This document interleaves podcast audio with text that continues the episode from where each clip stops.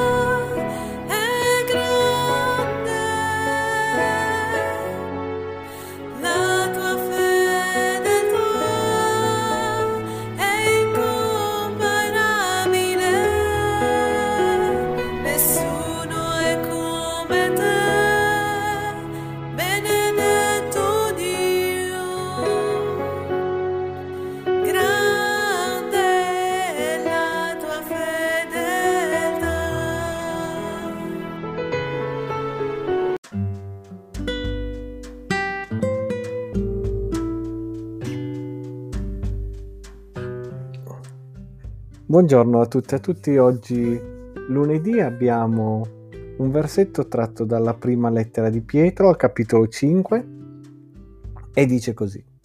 Umiliatevi dunque sotto la potente mano di Dio affinché Egli vi innalzi a suo tempo, gettando su di Lui ogni vostra preoccupazione perché Egli ha cura di voi.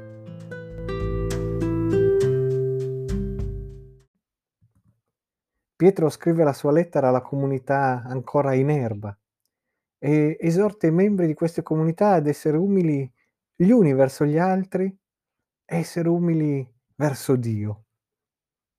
Essere umili per la maggior parte delle persone fa venire in mente un qualcosa che è uguale alla debolezza.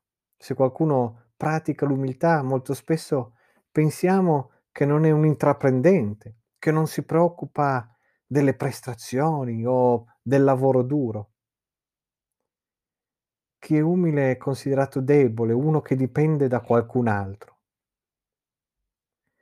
Però la Bibbia parla spesso dell'essere umili, ha così tanto da dire sull'essere umili.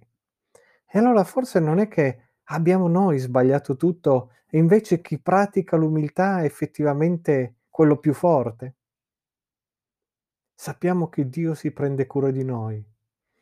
Dio è potente e, Di- e Dio chiama tutte e tutti noi a umiliarci sotto di Lui. Umiliatevi dunque sotto la potente mano di Dio, dice Pietro.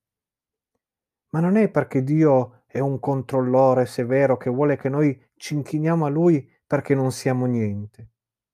Piuttosto è perché vuole esaltarci e prendersi cura di noi. Quando ci umiliamo davanti a Lui è, è allora che lo adoriamo veramente, perché ci fidiamo di Lui per tutto quello che succede nelle nostre vite e crediamo che Lui sia colui che provvede invece di noi stessi. Quando non ci umiliamo, in pratica molte volte stiamo davvero dicendo che non ci fidiamo di Dio. Ci sono dei momenti come credenti che ci dimentichiamo il carattere di Dio o dubitiamo di Lui. Ma se guardiamo alle scritture e soprattutto guardiamo Gesù, eccolo il nostro esempio più alto di umiltà. Per obbedienza al Padre si è umiliato fino alla morte e alla morte in croce. E la Bibbia ci dice che per questo Dio lo ha esaltato proprio come dice che esalterà ciascuna e ciascuno di noi. Abbiamo ancora bisogno di Lui in tutto quello che facciamo.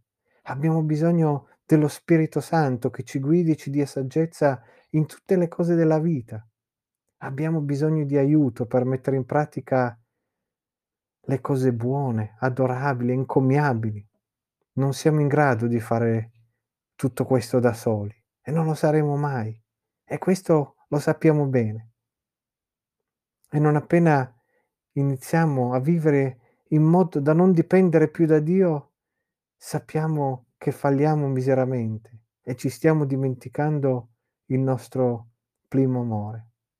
Ma quando ci diamo totalmente a Dio, ci umiliamo davanti a Lui e ci e diciamo: "Signore provvedi per me."